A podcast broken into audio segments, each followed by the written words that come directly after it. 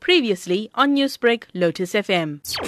We screen people as part of the prevention measure that we have taken. The, the, kind of screening is the one that has been done previously at the airport and is still being done at the airport and the port of entry, where people's temperatures are taken, are measured, and if the temperature is high, the person is then put aside and um, referred for uh, testing.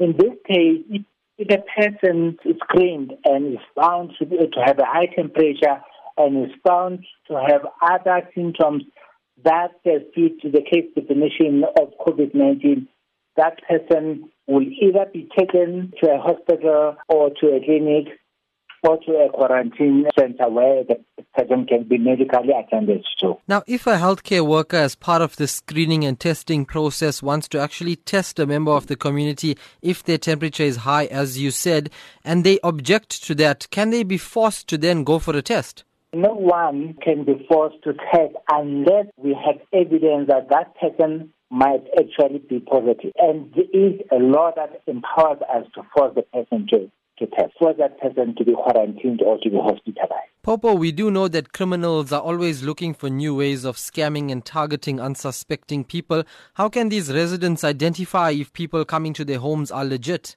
They will be accompanied by members of the army or police, and they would also be identified. They will have a vest or a T-shirt that identifies them that they are community health uh, workers.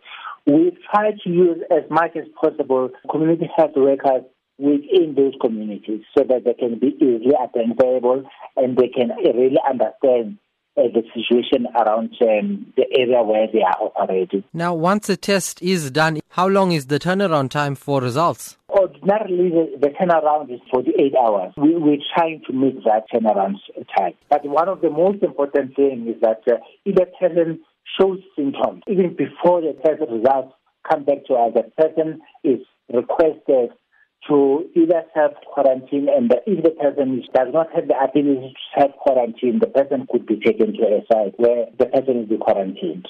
Newsbreak, Lotus FM, powered by SABC News.